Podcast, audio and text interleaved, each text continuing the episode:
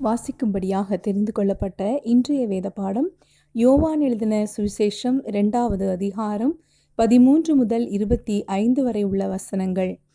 பின்பு யூதருடைய பஸ்கா பண்டிகை சமீபமாயிருந்தது. அப்பொழுது இயேசு எர்சலேமுக்கு போய் தேவாலயத்திலே ஆடுகள் மாடுகள் புறாக்கள் ஆகிய இவைகளை விற்கிறவர்களையும் காசுக்காரர் உட்கார்ந்திருக்கிறதையும் கண்டு கயிற்றினால் ஒரு சவுக்கை உண்டு பண்ணி அவர்கள் யாவரையும் ஆடு மாடுகளையும் தேவாலயத்துக்கு புறம்பே துரத்திவிட்டு காசுக்காரருடைய காசுகளை கொட்டி பலகைகளை கவிழ்த்து போட்டு புறா விற்கிறவர்களை நோக்கி இவைகளை இவ்விடத்திலிருந்து எடுத்துக்கொண்டு போங்கள்.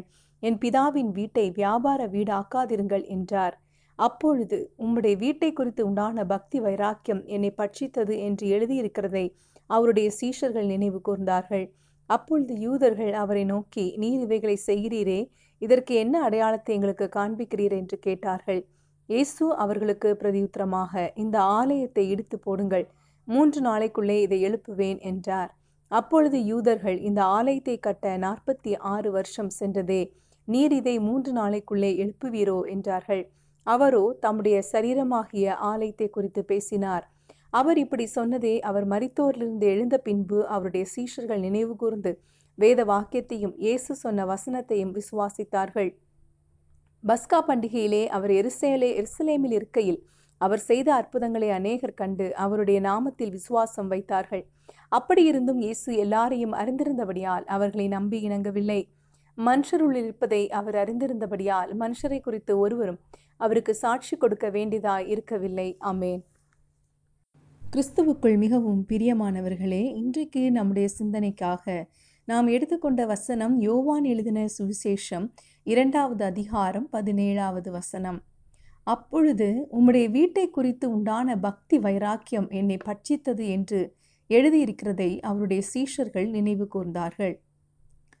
தேவனுடைய சபையை குறித்ததாக மரியாதையும் மதிப்பும் எல்லா தேவ பிள்ளைகளுக்கும் பொதுவாகவே காணப்படுகிறது.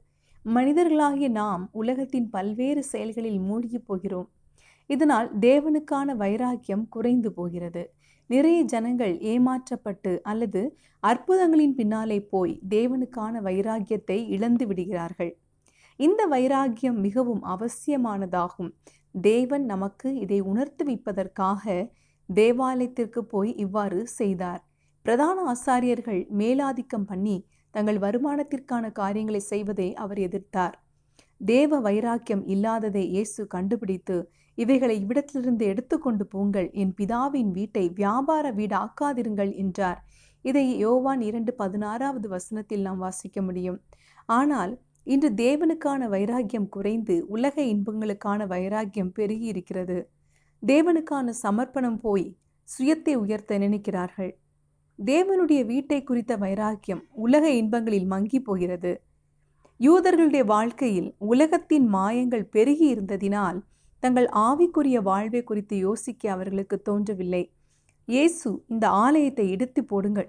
மூன்று நாளைக்குள் அதை திரும்ப கட்டுவேன் என்று சொன்னபோதும் அவர்களுக்கு புரிந்து கொள்ள முடியவில்லை. அவர்கள் குருடாக்கப்பட்டவர்களைப் போல இருந்தார்கள். இன்றைக்கும் நிறைய பேர் அதிசயங்களை பார்த்தால் மாத்திரமே நம்புவோம் என்று சொல்லிக் கொண்டிருக்கிறார்கள். இன்றைக்கு நாம் நம்மை சோதித்து பார்க்க வேண்டும். நாம் தேவனுக்கான வைராக்கியத்தை இழந்து விட்டோமா எந்த காரியம் நம்முடைய ஜப வாழ்க்கையை ஆலயத்திற்கு போவதை தடுக்கிறது என்று நாம் சோதித்தறிய வேண்டும். கிறிஸ்துவை உயர்த்தி மற்றவர்களையும் தேவனிடத்திற்கு சேர்க்க வேண்டும். அதற்காக நாம் என்ன செய்ய வேண்டும் என்று அதை குறித்து நாம் சிந்திக்க வேண்டும். தேவனுக்கான வைராக்கியம் குறைந்து போனால் தேவனுடைய காரியங்கள் இரண்டாவதாக தோன்றும்.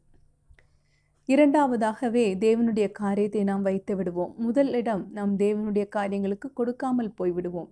எனவே எப்பொழுதும் இந்த ஒரு வைராக்கியம் நமக்கு மிகவும் அவசியமானதாகும். எனவே மனம் திரும்பி தேவனிடத்திற்கு நாம் திரும்பி வருவோம்.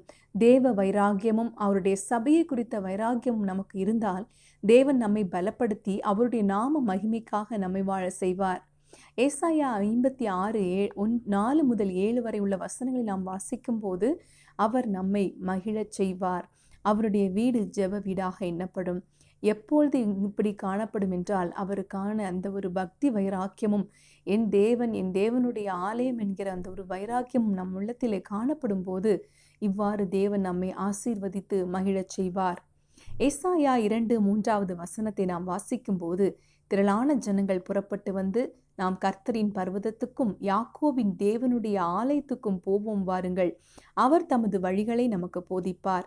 நாம் அவர் பாதைகளில் நடப்போம் என்பார்கள். ஏனெனில் சியோனிலிருந்து வேதமும் எருசலேமிலிருந்து கர்த்தருடைய வசனமும் வெளிப்படும் என்று பார்க்கிறோம்.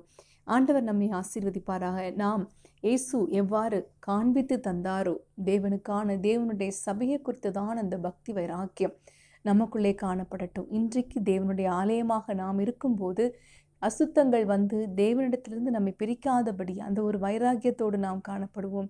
ஆண்டவர் நம்மை ஆசீர்வதிப்பாராக நாம் ஜெபிக்கலாம். எங்கள் அன்பின் பரலோக தகப்பனே உம்முடைய ஆலயத்தை குறித்ததான பக்தி வைராக்கியத்தை நீர் எங்களுக்கும் தர வேண்டுமே.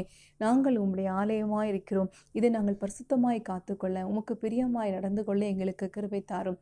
இயேசு கிறிஸ்துவின் நாமத்தில் ஜெபிக்கிறோம். எங்கள் ஜீவன் உள்ள நல்ல பிதாவே அமேன்